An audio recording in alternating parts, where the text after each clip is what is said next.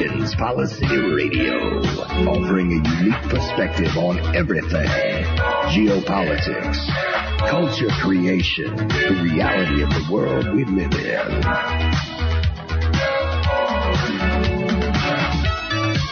Coming to you live from New York City, your host, Pierce Redmond.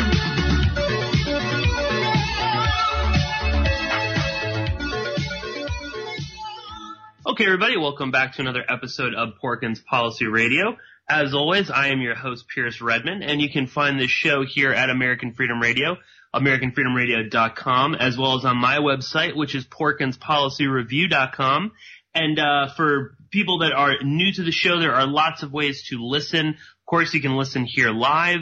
Uh, you can also listen on Friday nights. I'm rebroadcast on a host of other stations uh, as well as uh, Ed Opperman's uh, uh, Spreaker channel, and uh, you can find me on iTunes and also on Ed's iTunes.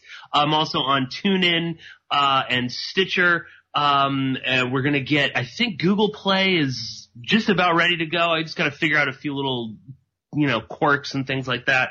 Uh, of course, on YouTube as well, uh, and you can also uh, just you know old school download it directly uh, from my website. So lots of ways to listen to the show. Of course, if you want to support me, then you can always become a patron of mine on Patreon. Uh, so you can just go to patreon.com slash Pierce Redmond. And for as little as a dollar a month, you can support me in the work I do.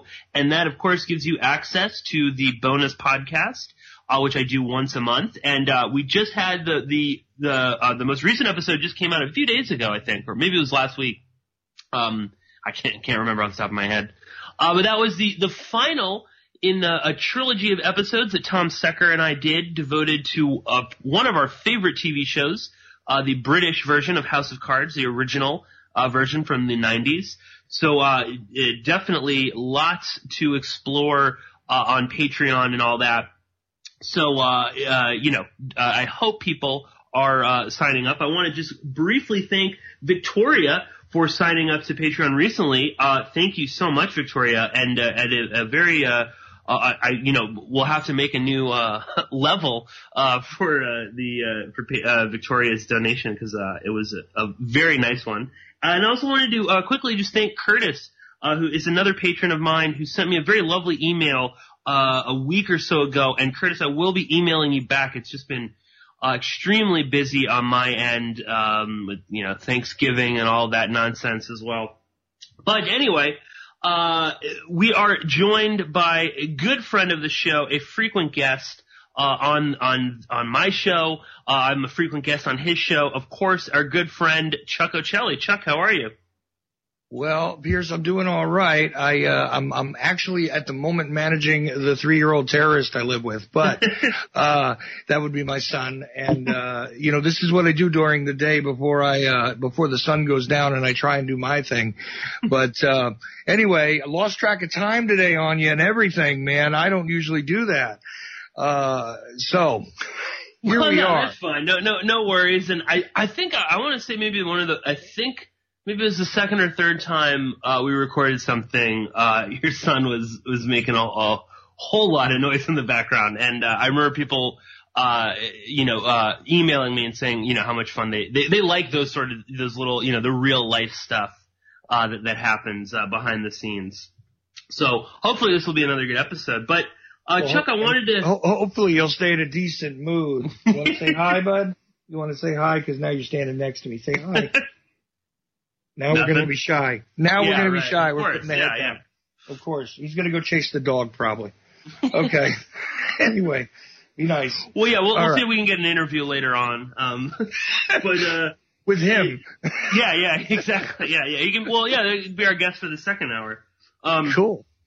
Well, Uh, Chuck, I wanted to uh, have you on because uh, you just recently returned from the 22nd annual JFK Lancer Conference in Dallas, Texas.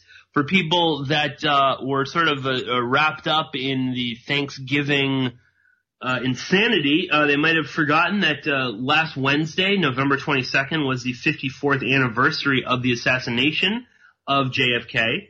And of course, in recent weeks, we've seen a large amount of newly declassified documents that have been released. Um, yeah, not just because of uh, you know Trump, uh, but we can get to that later. So there's been a lot about JFK in the news as of late. And as I said, you just returned from the Lancer conference. So, uh, Chuck, how was the conference? Uh, give us, uh, give us your, uh, you know, review of the JFK Lancer conference. Well, you know, very interesting stuff. Um, first, it's it's hard to keep track of, and I was barely aware of it myself. Twenty fourth, actually, uh, Lancer mm. conference, and uh, interesting stuff there. We had uh, researchers really from just about every generation represented because uh, Gary Shaw was there, uh, John Newman was there, uh, you know, Carmine Savastano was there. Uh, I presented. Um, you had literally I mean, j- just about from every generation outside of Mary Ferrell's generation, the very, very first people to look into it, uh, being there. Of course, most of the people that were of the older guard kind of knew Mary or whatever, um, which, uh, is interesting because her name comes up again. The Mary Ferrell Awards were given on, uh, on Saturday night. Um, I received one of those myself uh, for being uh, someone who has advanced the education about the assassination in uh, in my particular field, uh, which is independent media. So um, that's interesting. I uh, it was let's see, me, Jefferson Morley, Russ Baker. Uh, each got awards, and of course, I think John Newman got a like a lifetime achievement award, which he deserves extremely well. Um, there were other individuals. Randy Robertson was there. Uh, let's see who else. Well, there was. Uh, uh, you know, off the top of my head, it's hard to go now. Let me I think. think uh, Andrew Quinlan, Kreig, right? Andrew Kreig, that's true. Um, Rose Cherami's son was there. Um, I don't know if you're familiar with the story of Rose Cherami. Marianne Mormon, who was an assassination witness and actually took the uh, Polaroid photograph, which, believe it or not, if you've ever seen a presentation on JFK, I can guarantee you if there was visual aids involved, you saw Mary Moorman's Polaroid. It's a black and white, and it's the image that they literally drew Badgeman out of. Um, so she was there actually and taking uh, questions. Um, of course, Debra Conway, Larry Hancock, Stu Wexler. I mean, it, it's more than 30 people spoke. And also the guys, uh, came back and gave us a report from the mock trial that had taken place in Houston on, uh, Thursday and Friday, I think it was. So it was, it was definitely an interesting, um, array of characters giving you a different, uh, perspective and a lot of it having to do with these recent releases. Now, um, little bit of an update for maybe, maybe this is a little bit inside baseball, but I don't care. I'll give it to you and I, and we can talk about it again tonight because you're going to do my show tonight. Uh, which we're going to get a little report from Russia during your hour, but mm. anyway, uh, we'll, we'll see how that goes. Um, interesting thing. Uh, people have, you know, bandied back and forth these different numbers about the amount of documents which have been released. People are very unaware of the fact that there have been two additional document dumps uh, beyond the date, and some people feel like, well, see, there it is. Trump is following through on his promise. He's going to release everything, even though he gave in to a nearly zero-hour. Um, submission Requests from the, the, intelligence agencies, actually more than one agency, but the CIA primarily. Um, but more than one agency, even the FBI got in on the act, it looks like, uh, requesting, hey, look, we need more time with this, even though they had 25 years to prepare for the document yeah. dump. Um, here's the interesting thing. All these numbers coming out. Oh, well, we released 3,000 files and there's only 300 more things that are being withheld. Um, I'm going to tell you right now that's a bold-faced lie. Um, there is not 300 documents being held as the MSM is represented. You know, nothing to see here. They've just withheld a few things now in comparison. Um, they're not only lying, they're lying by a factor of more than 10, possibly 11, 12. Uh, because based on our calculations and known documentation that has not come out, not to mention the unknown documentation, by the way, um, I'm I'm going to tell you that let, let, let's be conservative. There are 30,000 documents that are being withheld at this time. Um, and even if we take out the additional 13,000 that were dropped away, you know, uh, let's see, right before the conference, which was the week before Thanksgiving, that weekend before, right before the conference, we got 13,000 documents that nobody had a chance to go through. Um, guess what? Still, there's over 30,000 pieces um, that are in government hands that now we have absolutely no way of telling when they're going to release them because even though the well the thing is they can withhold this stuff indefinitely again. All Trump had to do, honestly, is nothing. And all of it would have come out. Um, but that's not the way it went. yes. so, oh, and also, just Chuck, I, I mean, I'm, I'm sure we're probably preaching to the choir here, but uh, so much hay has been made out of Donald Trump and these documents, and of course, Donald Trump has, um, uh, I don't know, portrayed himself as something of a JFK truther. Of course, with his accusations about Ted Cruz's father being part of the assassination. And, you know, like the same way that Donald Trump is a 9-11 truther, people buy into this. But the actual um, release of documents really actually had nothing to do with Donald Trump, correct? I mean, these documents were set to be released at this particular date, and Trump is just um, taking credit for something he had nothing to do with, right? Well, point of fact, the law was signed into existence by another president named Clinton. uh, well, wait a minute. No, hold on. The cabinet agency, the agency which was brought into existence under the executive branch of the government, technically speaking, the Assassination Records Review Board, um, that agency was brought into existence by Bill Clinton. The law itself was actually signed into existence by George H.W. Bush. Mm. okay. This is the, you know, that 25 years I keep mentioning. Yes. Yeah, because 25 years ago, your president was H.W. Bush. And, uh, there you go. And then there, going into the Clinton administration, he actually enacted the law, which had the power of subpoena, but didn't have any sort of uh, consequential actions that could be taken. Uh, they they could demand during the time that the board existed that they uh, uh, get documents from both public and private hands. That included the agencies and uh, even the Zapruder film. Hello, Frankie. uh, was brought into exist, you know, was brought into the uh, uh, record collection uh, in a way but uh, which at, at great expense, by the way, millions of dollars paid to the Zapruder family. Yet another interesting story there. Hmm. Uh, and and the government did not retain the copyright either. Thanks, they donated that along with the uh, along with a copy of the film to uh, the sixth floor museum as a tax write off. really? So yeah, uh, that that's a whole other story. But here's the fascinating thing, right? So this this board existed, went out of business in the late '90s and, uh, you know, Frankie's playing with the dog here, so it's a little, uh, little distracting. I apologize. But, uh, no, no worries. um, but the thing is that, uh, uh, all that had to happen here, again, is for Trump to do absolutely nothing. okay. Like, in other words, if he took no action, all of these things were going to come out as a matter of compulsory right follow through on the law and the release process, which was established well over two decades ago. And uh, again, the request, which you know, some of them we we have evidence that they came in literally at the last hour uh, that a request could be made to the uh, president uh, was made, and there you go. Um, and, and meanwhile, we're still scrambling to figure out the exact numbers of documents being withheld because here's the fun part. You can't call the National Archives and say how many documents are classified because that's classified. Um, right. so right. you'd have uh, to like put yeah. in a very specific request, uh, through FOIA and hope that they would respond by saying either this is classified, you can't get it, or we can't find it, you know, which is a very ambiguous what does that mean you can't find it? That it exists, but you've misplaced it or you can't find it, you know, you're never going to get it. So, of course, there's no easy way of actually determining uh, what's being withheld, what's not being withheld, what, you know, is, I don't know, going through a paper shredder or something.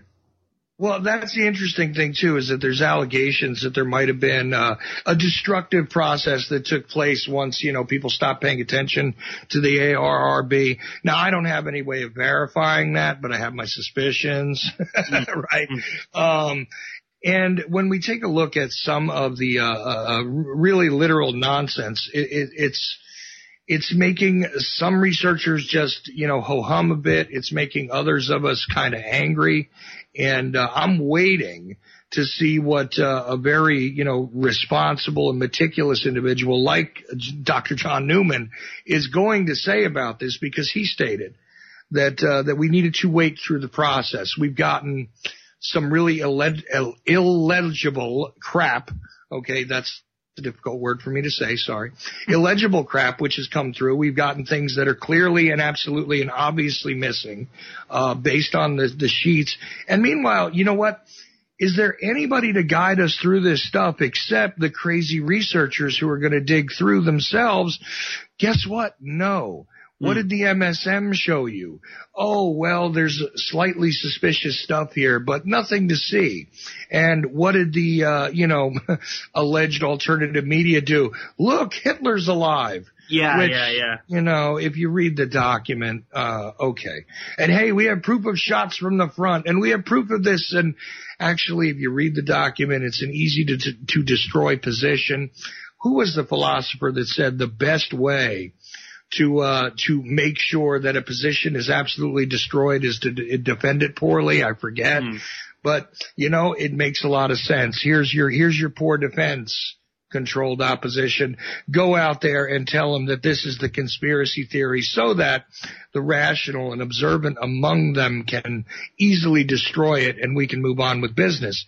And meanwhile, as I stated, everybody who thought, hey, look, it's all over with. We've gotten everything. And of course, if you follow Trump's Twitter account, I did everything. I gave you all the documents yeah, yeah. better than anybody else could have.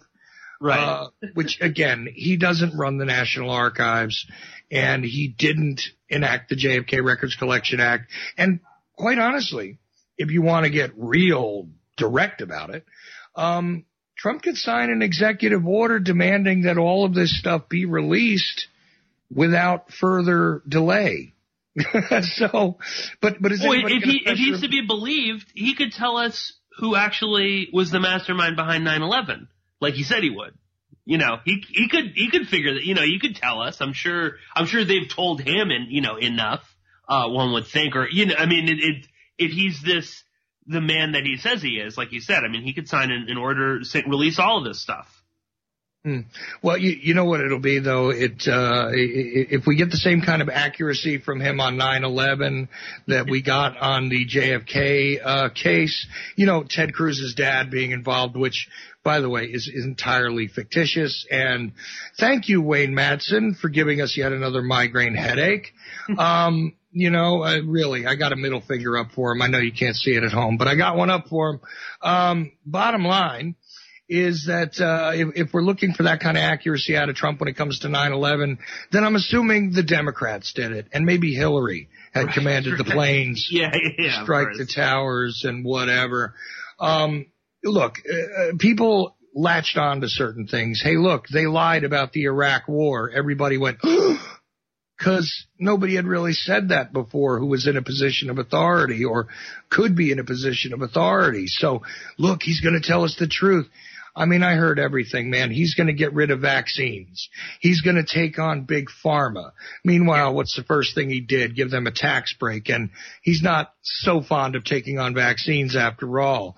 Uh, oh no, he's meeting with Bobby Kennedy Jr. You don't understand. Yes, Turns out right. I forgot not, all about that. Yeah, it turns out that's not true. See, it's, it's libertarian bait. It's, uh, it, it's truther bait. And uh, that's what they've used. And much like a Roach Motel, many of you have been captured in it. And how's that glue feeling? Because it's just the same old crap in a new package. And like I said before, Bush became Bush dark and the new black became the new orange. And really the agenda has not changed. And yeah, I know some of that was very racist what I just said, but this is America and it does seem to fit. Um, look, the reality. I'm sorry. I'm, going to be brash and brazen about it. Why not? Because we live in a time where we're going to sit here and defend, uh, you know, uh, uh, one guy who, who is alleged to have been, uh, what, molesting 14 year old girls and things. That's okay because he's going to vote for tax reform. But on the other side, the comedian's a bad guy mm. because, uh, maybe he had done something inappropriate. And meanwhile, this is the new normal anyway. And, uh, let's not even bother to look at the evidence. Let's have people stepping down and giving up on things. Because after all, nobody makes uh, unfounded statements in the media, especially not politicians, do they, Pierce? no, oh, I'm sorry. Maybe um, maybe my my LSD is wearing off or something. I'm not sure. Sorry, man. I, I you know what it is. I'm trying to wrap a lot of things around this because it, it, it just represents to me the silliness. Uh, like I said, if you follow Trump's Twitter account and you believe everything that comes out of there, he's already taken care of this. It's all over with. Uh, the reality, just like, hey, Puerto Rico's still a thing too. Um, you know, and the reality of, hey, there's other people that still don't have jobs regardless of the fact that they feel better that the country is now in the hands of the smart businessman. Mm. Um, and hey, the stock market's doing well, but has that actually changed, you know, your life on a daily basis? I do mean you, the listener. Probably not, but hey, it's all good because as long as you believe it's reality, it's reality. And so long as Orange Julius tells you what's going on, uh, you can certainly follow that particular line of thought. Now I'm going to shut up because you know what, Pierce? I've thrown a lot at you. Mm. And I know you probably got some other questions. mm. Well, I, I kind of wanted to uh, jump back to some of the uh, the the documents that have come out, and and speaking broadly about this dump of JFK documents, because um, in, in the second hour I'm going to get into the uh, this cache of Bin Laden documents uh, from the Abbottabad raid, uh, and my thoughts on that and what might actually be happening there. But when uh, when we're dealing with something like JFK or like the, you know, assassination of uh, Bin Laden, um, there is obviously, uh, you know, there there are true secrets with all of this. There is obviously there is stuff that the CIA and the FBI and I assume other agencies uh, forced Trump to withhold or you know asked that they be uh, withheld. Um, and then there is also always the possibility of fake documents being inserted into this, um, documents that might have very little true relevance to what actually transpired on November 22nd, uh, 54 years ago. And that, to me, this Hitler in Colombia thing seems like classic conspiracy bait. Um, that is, I, I'm not we actually talked about this, I think, a few weeks ago when that story first broke. Um, and, you know, n- neither of us really had any true explanation as to why this was even included within the JFK stuff, but it does seem like there is some stuff entered in there that is just meant to distract and, and whatnot. So kind of wanted to get your opinion on that. And then also, um, there is this amazing story that is kind of it's been reported in, in some mainstream publications, but sort of flying under the radar. And that's this idea uh, that they um, they wanted to use Soviet planes to stage false flag attacks within the Soviet Union. So sort of like a tweaked version of Operation Northwoods. Um, and uh, I mean, that to me is a, a huge, should be a, a, huger story, especially given the political context and climate that we're in right now, where, you know, um, Russia as a whole, you know, it's always the Russians, as if the, all Russian people are slaves to Putin and none of them deserve to live. Um, and, and just sort of seeing that, you know, back at the height of the Cold War, we were planning some pretty crazy, um, uh, very, you know, conspiratorial type uh, false flag attacks. Um, and, and, you know the fact that Newsweek is now you know has an, an article where that you know that it's okay to say false flag and and using planes and all that sort of stuff. Uh, obviously allusions to 9/11. But Chuck, I kind of wanted to get your take on. Uh, what I was talking about, you know, the a first this idea of, um, you know, is there should we be careful with all of these documents that are out there? Is there stuff that's designed to be kind of uh, a cul-de-sac for people? Well, okay. Let me take this in reverse order because the, the Russian question is easier. Mm. Um, the idea that there's not equilibrium between the uh, KG, KGB and the CIA, and that uh, for every intelligence agency we imagined they didn't have some sort of counterpart, and therefore agencies that did similar things.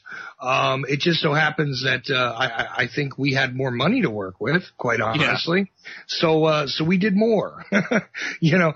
And uh, uh, there there are certain things that are not permitted in Soviet society. Of course, uh, uh, at that time, uh, that that you know alcoholism was just fine, but uh, most other things that were, I don't know, accessible to Americans meant that the agency's darker operations plugged into their society in a different way.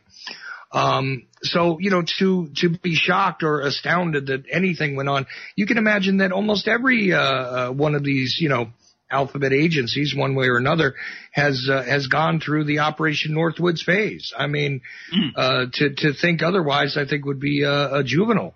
You know, they, they've gone through that. They've gone through the idea and have actually committed uh, false flag operations at various points in history. I mean, hey, we could look back to World War One if you like and take a look at the assassination of, you know, Archduke Franz Ferdinand, right? And, uh, and, and there's still questions about that. We can look at our own Civil War. We can look at the various assassinations that the CIA had something to do with. And in a couple of cases, uh, some interesting things that have happened in Europe that, I can't really tie to American or Western intelligence, but look awfully fishy as well. Um, and and that's not to say that the Russians are innocent, or I'm I'm saying that no, no. you know as as clean as you think we are is as clean as they can be, as dirty as you think we are is as dirty as they can be, and uh, I think they they've actually just been on a smaller scale because well you know America's all about exporting what democracy, which I guess is code for whatever the hell it is we think is American, um, because it's not actually democracy if you take a look at the actual definition. But anyway, I digress.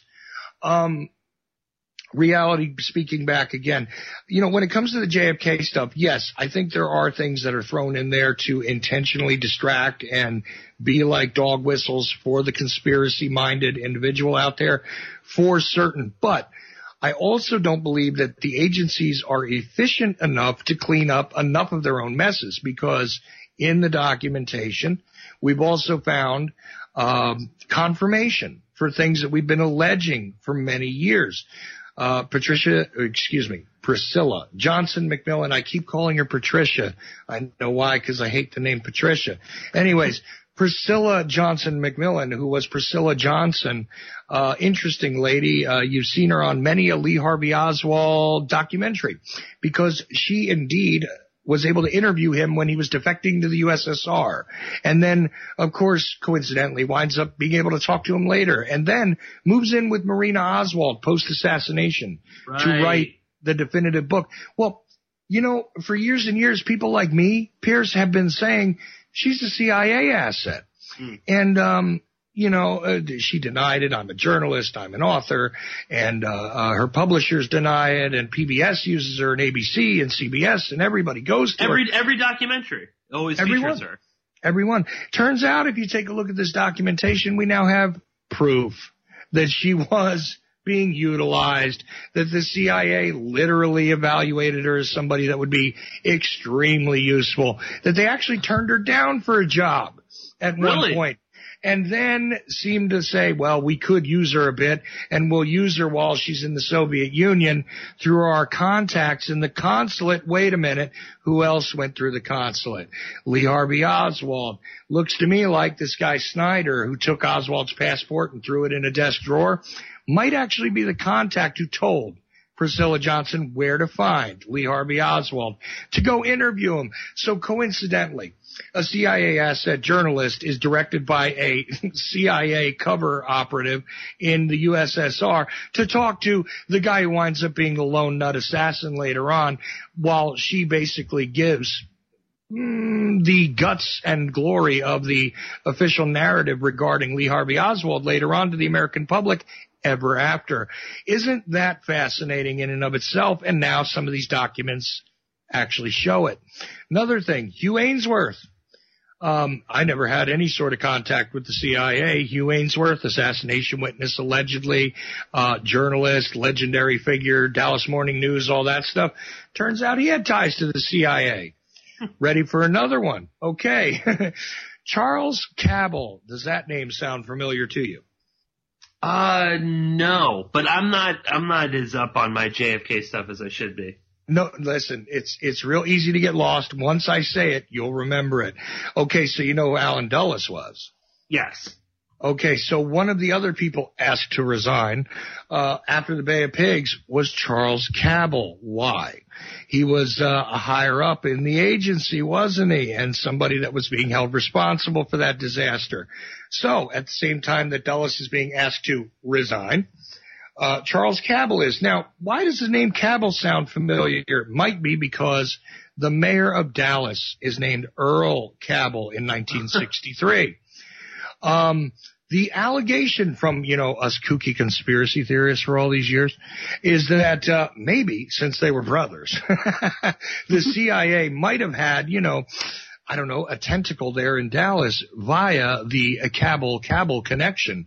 And, um, Here's the thing. Turns out, if you look at the documentation carefully, you can now find a trail for that. And Earl Cabell was indeed utilized as an asset by the CIA. It's unspecified as to what he might have been doing, but yeah, during that time period he was. Now, funny thing, when I was leaving Dallas, and I, I, I noticed the architecture throughout Dallas. It was really interesting, fascinating.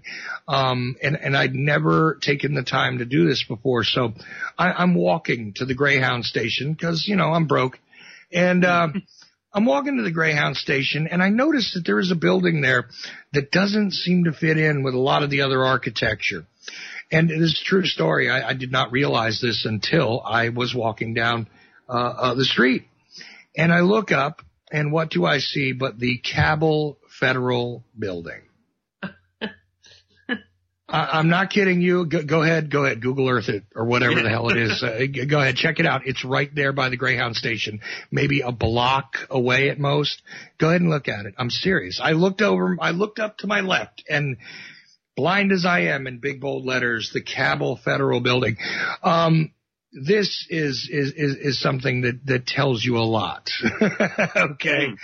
Um, and I think there's more to be mined out of what the local connection in Dallas was. I don't blame the people of Dallas. I don't necessarily blame the police force. Uh, you know, there's there's over 700 guys. I, I, had a count at one time that might have gone up to a thousand uh, individuals that could have been working for policing agencies on a local level there. But I'm very sure and confident with the number 700 guys that could have been Dallas police officers or working for the department, et cetera, et cetera. Um, that's not to say that there was like a large contingent of them or a significant number of them that were working for the assassination, that were uh, in on it, if you will but um, it stands to reason mm. that there were more local assets involved than we've been allowed to know about. And uh, some of those local assets, I think we have already been misled about. Uh, you know, going back to, uh, gee, who was that guy now who was alleged to be Badge Man for a little while? you know, mm. di- different. By the way, Badge Man is is not a tenable um, hypothesis. Just in case people missed that one. Um, it, it's it's just it's just no good. And you know what? There there there is still more to be learned, and I, I imagine there's some reason why thirty thousand. Let me repeat that: thirty thousand documents still need to be withheld. 54 plus years later. I'm thinking there's got to be a reason. Now, there's a lot of connective tissue in these documents as well. A lot of cryptonyms were accidentally, I think, released into the collection. Um, a lot of people that are tangentially connected um, to the agency, like J.C. King, and uh, you know, and and uh, well, not to the agency, to the assassination in one way or another. Uh, things that are related to David Atlee Phillips, things that are related to, uh, you know, James Jesus Angleton. Mm some of that stuff is creating some tangential documentation, which leads in interesting directions. Actually, there's a significant portion of files there that if somebody wanted to collect them, uh, they could look at, well, probably paperclip 2.0 because uh, there's a whole bunch of Nazi guys that, that were being taken into the agency that were previously unknown, and including a guy who they put in charge of. I love this one. They put in charge of surveillance. okay, in one of the Soviet bloc states, like surveillance for the agency, who was mm. completely paranoid and thought that he was being surveilled at all times. Um, he was deemed as almost unusable for, you know, intelligence work, but they put him in charge of surveillance uh, under the Great. you know new Nazi adaptations. So I, I I thought that was really really wonderfully ironic. But then again, these are the people who put out an assassination guide, uh, literally, you know, for an internal agency document where it gives you all the specifics about who to hire, how to hire, what types of weapons to use, how to choose a patsy, everything. And uh, meanwhile, you know, one of the passages specifically says, "And never commit anything to paper." Yeah, you right. hear that silence? Never commit anything to. I'm reading it. Okay, I'm sorry. I, I, I love the CIA. So when when you when you think about the the omnipresent agency that's all powerful, all knowing, and able to operate with absolute efficiency, not always so. mm. Okay. Mm. So, you know, there, there's, there's chances for many things here. And honestly, I'm still digging. And so is anybody who's being honest. I mean, even a cursory view of this stuff gives you, uh, uh, you know, I don't know, some, what, what, what would be the, uh, the psychological version of vertigo? I'm not sure, but whatever it is, it begins to twist your mind around trying to read through this, uh, incomprehensible pile of stuff um, which is, you know, literally millions of pages by the time you're done cross-referencing everything. So, okay, now I'll shut up, Pierce. I wanted to give people a little bit of hope, though, and fully answer what you were saying. No, no, and uh, excellent answer. And I, I, of course, would urge, and you know, this is so early days. I, I mean, there's no way that anyone has gone through all these documents um, there's, you know, there's no way that uh, everyone has even gone. You know, uh, the documents that I've looked at. I mean, I again just sort of browsed them. You know, I wasn't even looking at them with any real sort of, you know, with a magnifying glass, just trying to sort of pick things out. So there's, I'm sure there's going to be, ton, I mean, there's tons and tons of stuff for researchers, uh, journalists, and whatnot to kind of go through and and and pick apart and um, you know, and I think we'll obviously we'll see we'll start seeing strands of this, as you said, the kind of paperclip 2.0, which maybe that explains a bit uh, why they're you know they have some uh, asset in Colombia that claim to know where Hitler was. I mean, maybe that is uh, you know tangentially connected to all of the Nazis that we were you know uh, vacuuming up at right. the end of uh, World War II and into the 50s.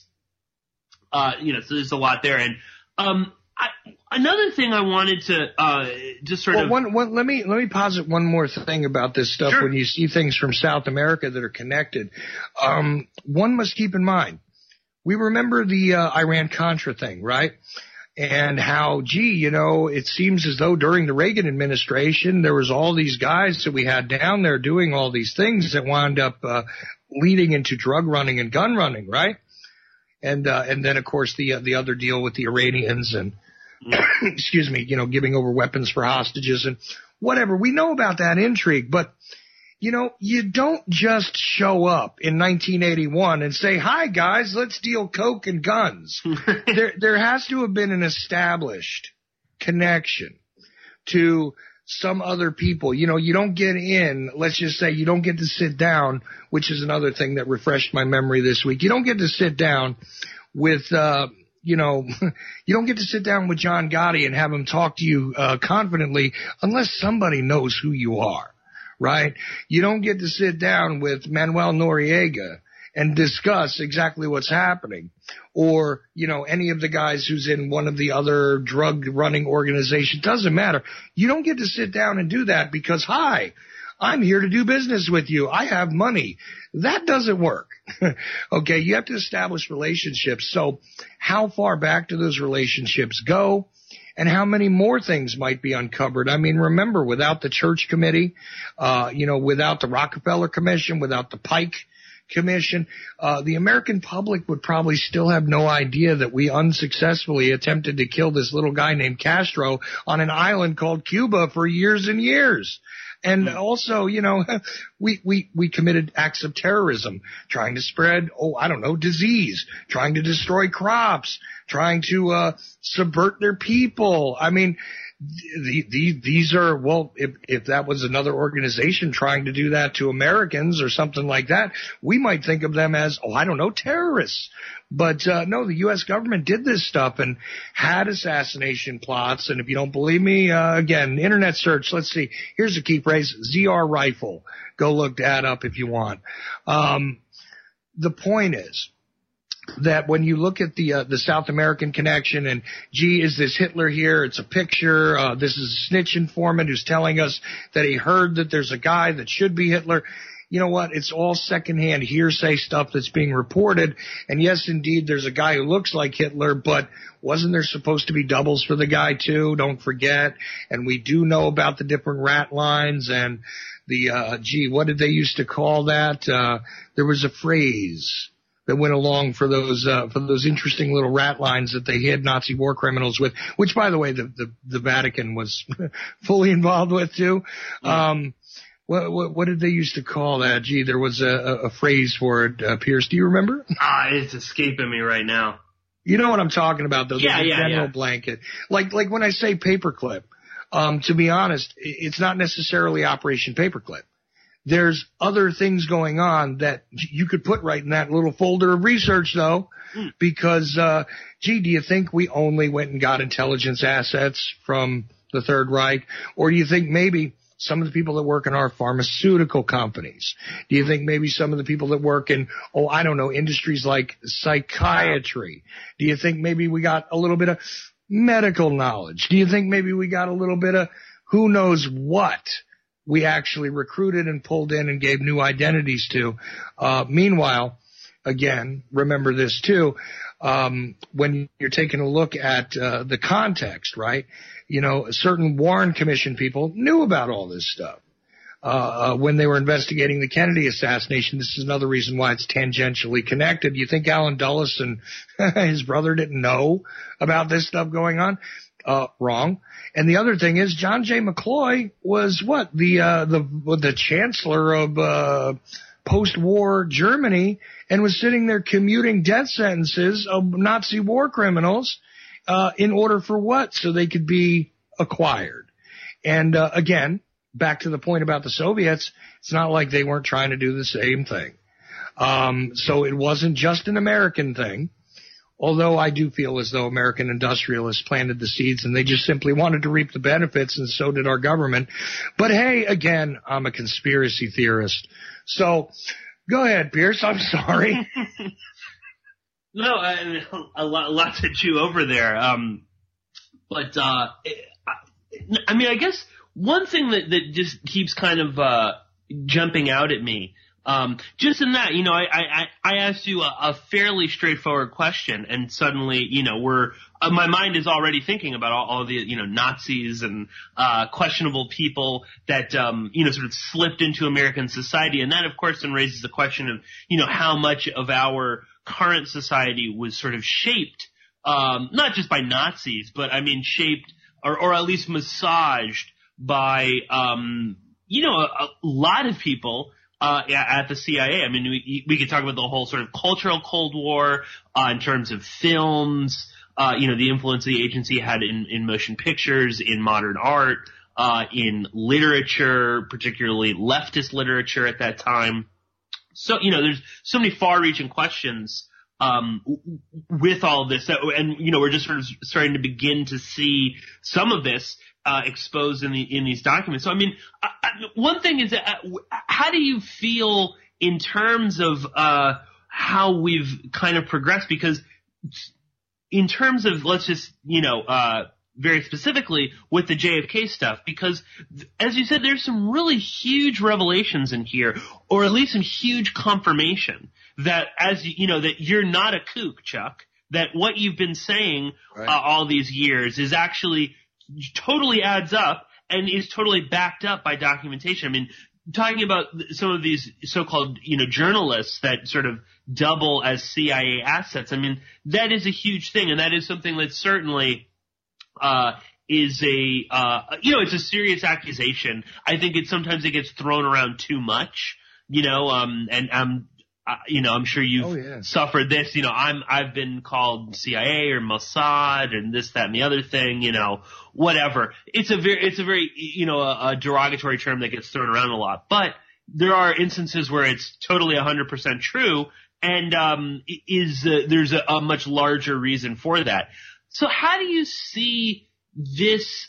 You know, uh, from a, a slightly uh, higher up view, uh, not talking as a, a JFK researcher, because sadly, I don't see these documents making quite as big an impact on the general public as one would think. And my the, the, my sort of knee jerk reaction to why that is is well because you know everybody is too angry at Trump and the the sort of this miasma that has followed the Trump presidency is just it still permeates. You know what I mean? People are either so angry or they're in such denial that they're you know they're they're just happy everything is wonderful. Uh, you know, and they're unable to to sort of uh, see the reality. But people are sort of so stuck in those mindsets that huge things like all of these documents coming out are, are just nobody really cares. I mean, I don't know. Is that your sense, Chuck, or am I being just overly pessimistic?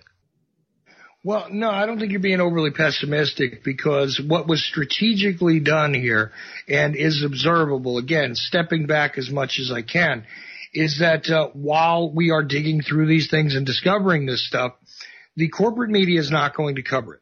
Okay? It's just not going to happen. Um, they're, they're going to allow a little bit of something to be said in the very earliest time period when nobody's had the opportunity to actually go through them. And by the time we get these things together, we are again these lone voices out there saying, I have documentation and other people are going to say, well, that should have made headline news. It didn't. So there goes half of your crowd right there, right? That are going to say, well, you know, now I got to read through this stuff and I actually have to understand what he's saying because somebody didn't put it together in a 10 minute bit for me, you know, or, or in a five minute piece for me on TV. So I, I don't get it. You know, they didn't make a YouTube video that was only three minutes long. Um, and sometimes you can't because there's a bunch of pieces to be put together in a puzzle. Now, it's interesting to me that, uh, again, with the Hollywood thing, uh, there you go, another corridor of our society that could be permeated by individuals that were recruited from outside. What were the Nazis very good at? Again, objectively. well, I could say that they had some very good filmmakers and they had some very good propagandists because to this day, people are still debating why the German population acquiesced to XYZ, why it is they put up with this, that, and the third thing, why it is they allowed one man to seize power even though there was a structure of government there previously that shouldn't have had that happen. How did all this happen? People are still asking that question and you know it's being debated by mainstream historians and even conspiracy theorists. Some of them, you know, claim Hitler's a hero now. But regardless, uh, there's a debate. How did this all come about? It seems as though there is a bit of a uh, an art form to propaganda, to the dissemination of information. That if you bury things in the right way, you can do it right in front of you know the majority of the crowd, and most people are not going to catch the magician's trick as I said, with the initial document dump here, now we're going to return to JFK. With the initial document dump, they immediately had on what? The usual suspects, the Gerald Posners, the, you know, whatever. Oh, nothing to see here. It was all Oswald. Here's some more crap. And, oh, hopefully these conspiracy theorists will stop now. But I don't think they will because they enjoy this. Uh, actually, I don't. it's not, it's not a joy for me. Um, and, and it's not a joy for most of us. It's one of those things where we have a mission and we want to accomplish it. And some people spend their entire lifetimes accomplishing very little or putting things together that hardly anybody knows about, you know? Um, but the reality is that uh, we we want the truth, we demand it, and uh, and we believe that it is attainable. Now, is it attainable solely through your government? No, so anybody who's waiting for that, you know, oh wow, the CIA lays it out right here. Here's the killers and here's who paid for it and that's not going to happen. But uh, it is going to be people like me and people like uh, much smarter than me that are going to put these things together.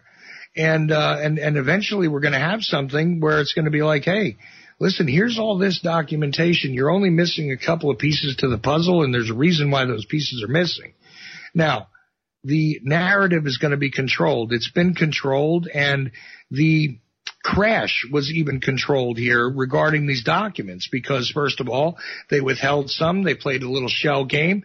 You know, Trump tells his uh, true believers that he released everything, so they're checked off the list.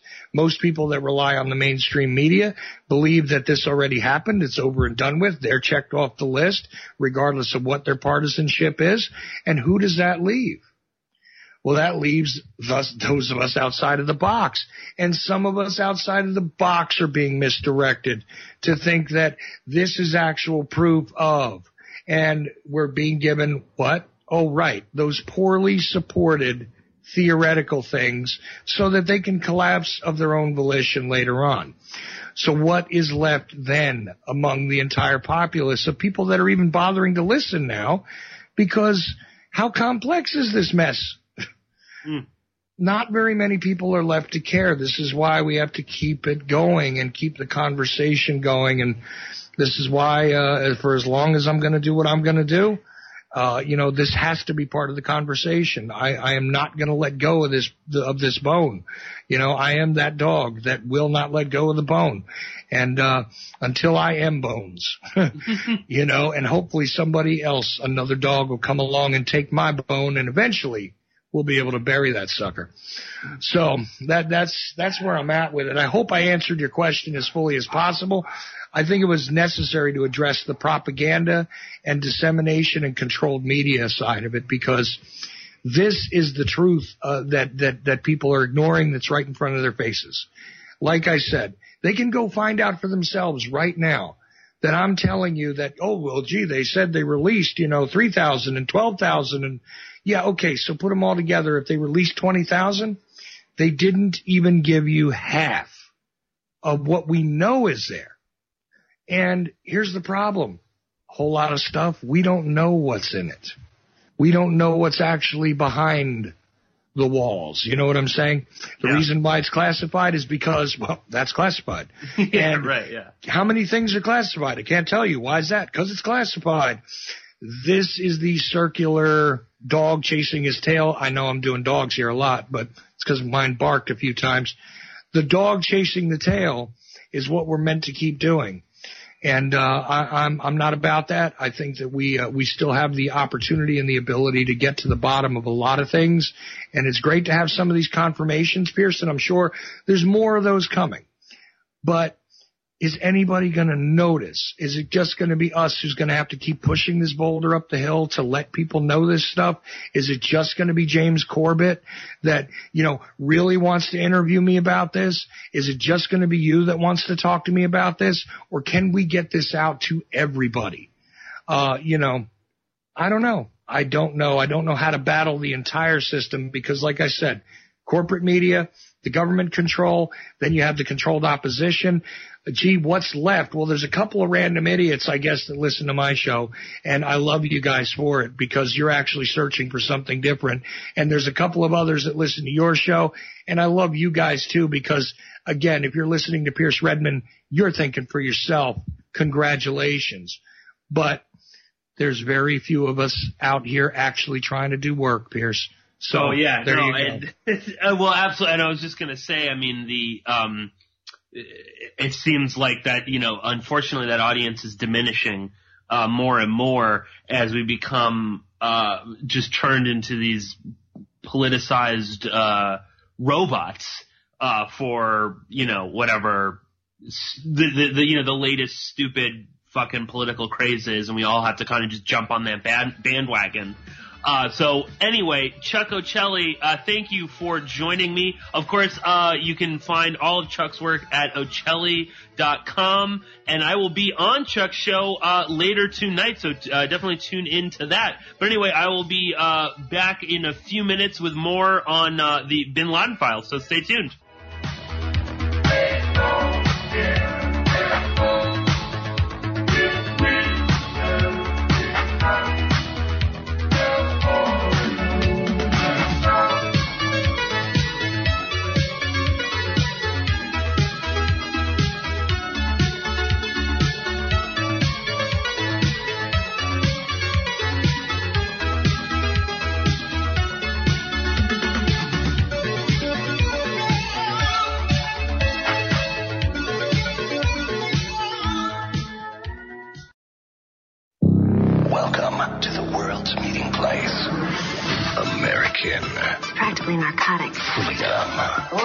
I like very much. Radio. You're an American institution. American Freedom Radio. American Survival Wholesale is a proud sponsor of the American Freedom Radio. And when you purchase quality products from AmericanSurvivalWholesale.com, you help support this program. Our quality non-GMO foods do not contain MSG, high fructose corn syrup, or heavy metals. At American Survival Wholesale, you can choose from over 8,000 quality products, including self-defense weapons, bug-out bags, and long-term storable food at wholesale prices. We also have custom food packs available, including gluten-free, dairy-free, and vegetarian packs. If we don't have it, you don't need it. American Survival Wholesale is a veteran-owned and operated company which also supports our veterans in need, and we are very active in disaster relief. If you would like to become a distributor, please email us at bugoutamerica at usa.com or call 818-720-0759. We offer free consultations to answer all your questions. Do it today while things are calm. That's AmericanSurvivalWholesale.com. This is Rick Simpson, and you're listening to American Freedom Radio. And I hope people support American Freedom Radio. And I hope people vote with their dollars and really understand the value of having American Freedom Radio. Because that's my family. If you love me at all, Jack Blood, support American Freedom Radio. Like my family has literally disowned me American Freedom Radio. Danny and Don and those guys, those are my actual family.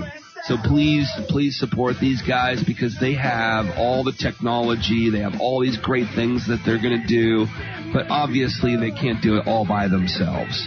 So not only would I like to see you support them, I'd like to see you retweet them and repost them and really get involved and get on the, the bandwagon, so to speak, on doing that do-it-yourself promotion because they're a do-it-yourself radio network and, uh, and we just need that so much.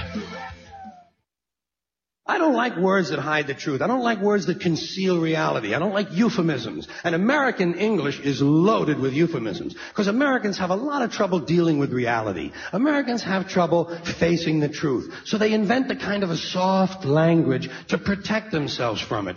I'll give you an example of that. When I was a little kid, if I got sick, they wanted me to go to the hospital and see the doctor. Now they want me to go to a health maintenance organization. Smug, greedy, well-fed white people have invented a language to conceal their sins. It's as simple as that. The CIA doesn't kill anybody anymore. They neutralize people.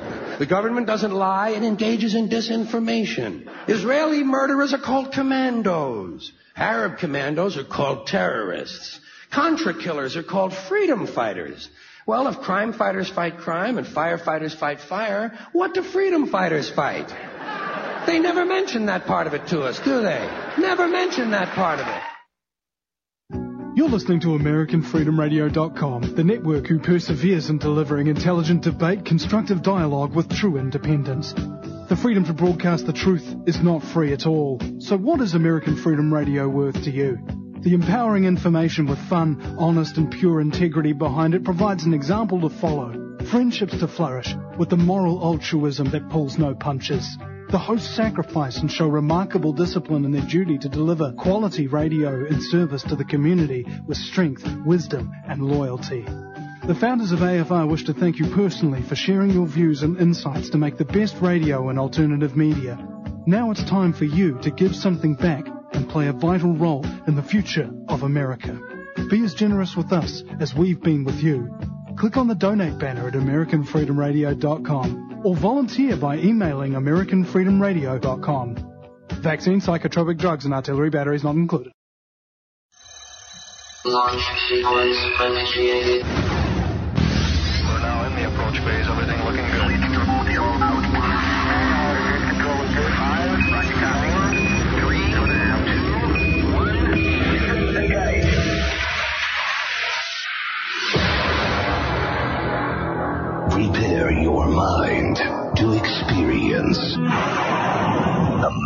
American Freedom Radio.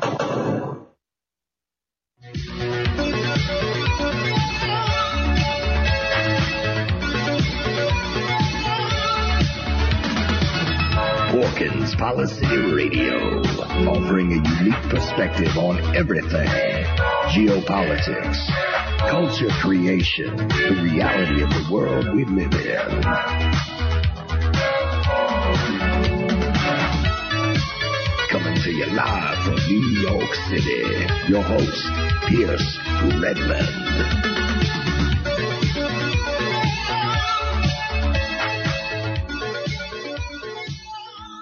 Okay, everybody, welcome back to Porkins Policy Radio. I am your host, Pierce Redmond. Uh, if you are joining us right now, uh, you've uh, you've got me solo again for a full hour. But in the first hour, we were talking with our good friend Chuck Ochelli all about the uh, JFK Lancer conference, of course, where Chuck spoke, and uh, about this uh, document dump of JFK files, and that's going to uh, be a bit of a segue for our topic here in the second hour. But uh, very quickly, I just wanted to um, a bit of housekeeping and stuff because people have been asking me.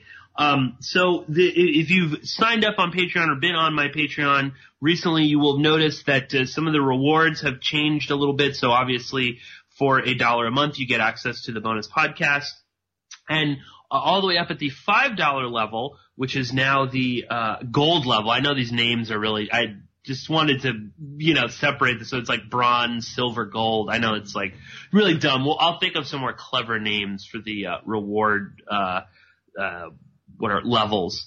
But uh, at the gold level, uh, at five dollars a month, you get to vote on upcoming topics on the show. So some people have asked me how that's going to work out, and I'll try to finally do a full explainer and put it up on Patreon. But for everybody that's sort of uh, interested in that, so basically, um, patrons will vote on future topics for me to cover here on the show. Uh, and hopefully that will be on the live show, but it might be, you know, maybe sometimes it might just be for, uh, Patreon subscribers. We'll figure that out, um, as we, as we move along. But, uh, basically we'll, I will offer up some ideas on shows that I'm interested in doing that haven't, and I want to hear from all of you out there as well. So, if you are a, uh, I guess technically anybody can send in ideas, um, uh, or any anybody on Patreon can send in ideas. Um, and we'll keep it to just Patreon people, uh, and then we'll we'll kind of narrow it down uh, to maybe like three or four, and then everybody at the five dollar level will get to vote on topics. Um, I will say that if you're at the five dollar level, you're going to get preferential treatment. So uh, you know your ideas will be uh, you know featured first, and um, you know we'll we'll see how that works. Uh, I know people are a little sometimes hesitant to offer up suggestions and stuff like that, but please don't be. Uh, and uh, basically, you can send me all of that kind of stuff through uh, Patreon Messenger. That's the easiest way. It's okay if you want to email me. That's that's always fine as well. But I think on Patreon it'll be a little simpler that way. So basically, if you're at the five dollar level, please send me uh, some ideas for shows you'd like me to cover. Uh, and again, if you're a subscriber on Patreon, feel free to send me some ideas as well, and we'll we'll toss those around